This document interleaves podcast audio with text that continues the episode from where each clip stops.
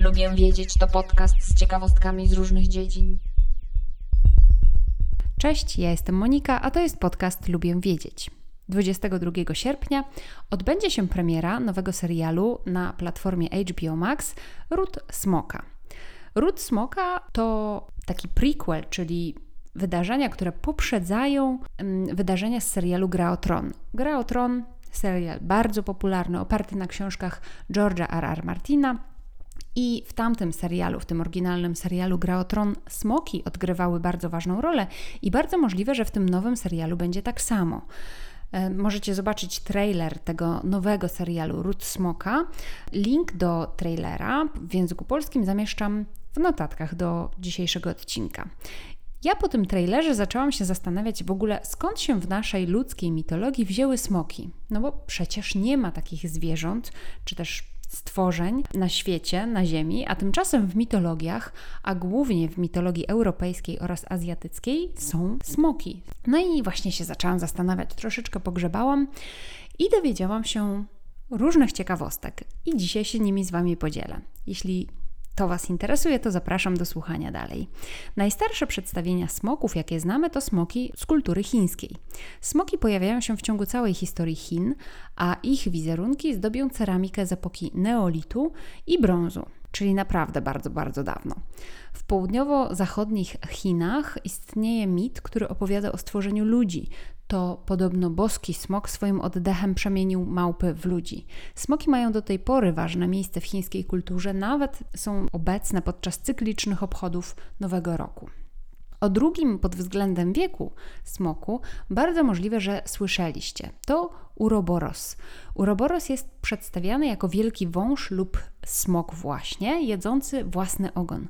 Pierwszy jego obraz znaleziono już w grobowcu Tutanchamona, a ten grobowiec pochodzi z XIV wieku przed naszą erą czyli też bardzo dawno temu powstał ten wizerunek. Uroboros wszedł później do symboliki zachodniej kultury jako symbol w gnostycyzmie, ale też w alchemii. Uroboros jest często interpretowany jako symbol wiecznej, cyklicznej odnowy lub cyklu życia, śmierci i odrodzenia. Innym starym smokiem jest smok Muszhuszu z Mezopotamii, a jego obraz pochodzi z VI wieku przed naszą erą. Muszhuszu to smok przedstawiony na bramie Isztar w Babilonie. A ponieważ ta brama jest szczegółowo opisana przez króla Nabuchodonozora II, to dokładnie wiemy, że ta postać to smok. Jest pokryty łuskami, jedne nogi ma ptasie, drugie ma jak lew, a ma także długą szyję i ogon, wężowy język i ma grzebień lub rogi na głowie. Wiele przedstawień, które są już raczej późniejsze, można uznać za węża lub smoka. Nie jest to takie jednoznaczne. Jako wąż lub smok opisywany był na przykład hinduski Wrytra, skandynawski Fafnir, starotestamentowy Lewiatan. W europejskiej mitologii smoki zaczęły się częściej pojawiać w średniowieczu. To właśnie z tego okresu pochodzi mit o świętym Jerzym, który pokonał smoka. Podobno ta legenda przywędrowała wraz z rycerzami wracającymi z Krucjat, czyli z Bliskiego Wschodu, co oznaczałoby, że ta legenda jednak powstała właśnie w okolicach Azji Mniejszej. Skąd jednak te smoki wzięły się nam, ludziom? No bo przecież smoków nie ma, prawda? Moje pierwsze skojarzenie, a przypuszczam, że nie tylko moje, to jest takie, że smoki przypominają dinozaury. No ale z wielu źródeł wiemy, że dinozaury i ludzie nigdy nie żyli równocześnie. Po wymarciu dinozaurów minęło prawie 65 milionów lat, zanim na Ziemi pojawili się ludzie. No więc to jest jednak sporo czasu. I choć zwolennicy teorii koegzystencji ludzi i dinozaurów znajdują argumenty, które popierają ich hipotezę, to jednak nauka ma dowody na to, że to nie miało miejsca. To, czyli ludzie nie żyli wspólnie z dinozaurami w tym samym czasie. No więc skąd się wzięły te smoki, które w wizerunkach jednak mocno przypominają dinozaury? Ano mogły się wziąć stąd, że ludzie znajdowali wielkie kości, części, a nawet całe szkielety dinozaurów, tak jak i my znajdujemy je teraz. Tak wielkie kości dawały podstawę do twierdzenia, że jakieś wielkie stworzenia istniały i można było popuścić wodze fantazji, jak takie stwory mogły wyglądać. Weźmy na przykład stegozaura, którego szkielet trochę wygląda jak smok. Ma płytki wzdłuż kręgosłupa, ogromny, długi ogon, długą szyję, no więc trochę wygląda właśnie jak smok. Najwięcej skamieniałości ze śladami lub szkieletami dinozaurów znajduje się na pustyniach w Azji, Ameryce Północnej i Patagonii, czyli w Ameryce Południowej.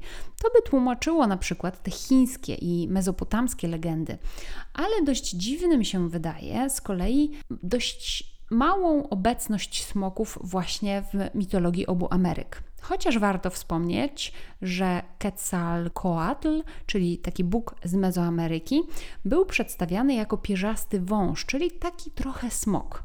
No ale mimo wszystko nie jest za wiele smoków w mitologii Ameryki Północnej czy też Ameryki Południowej.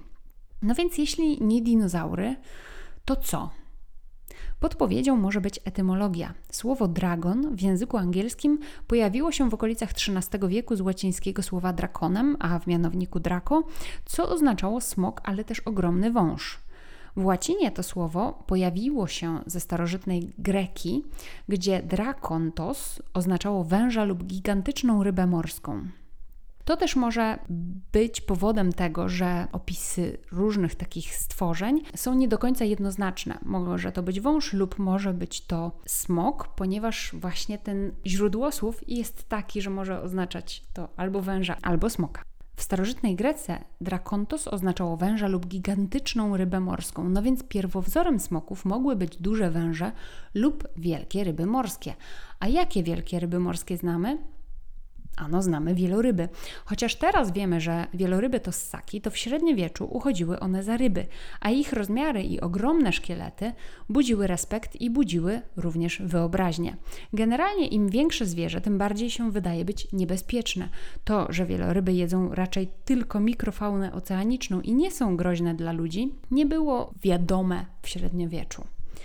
Jest też taka teoria, którą zapoczątkował antropolog David Jones, że wiara w smoki jest spowodowana ewolucyjnie pewnym wykształconym strachem przed drapieżnikami. Eksperymentalnie wykazano, że małpy boją się węży i dużych kotów, nawet jeśli wcześniej nie miały z nimi do czynienia. Antropolog David Jones sugeruje, że ludzie mają tak samo. Boimy się dużych drapieżników, np. węży, ptaków drapieżnych czy słoni, a także kotów. I te uniwersalne lęki zostały przetworzone w mity i tak powstały różnego rodzaju potwory, w tym i smoki. Ciekawa jestem, która hipoteza trafia do Was najbardziej, która hipoteza pochodzenia smoków jest Wam bliższa. No i jestem także ciekawa, czy będziecie oglądać serial Ród Smoka na HBO Max. Dajcie znać na moim Instagramie, lubię wiedzieć. Na dzisiaj tyle. Zapraszam na kolejny odcinek, którego prawdopodobnie nie będzie w następną niedzielę, bo mam wakacje, ale zachęcam Was do subskrypcji, wtedy będziecie wiedzieć, kiedy nowy odcinek się pojawi.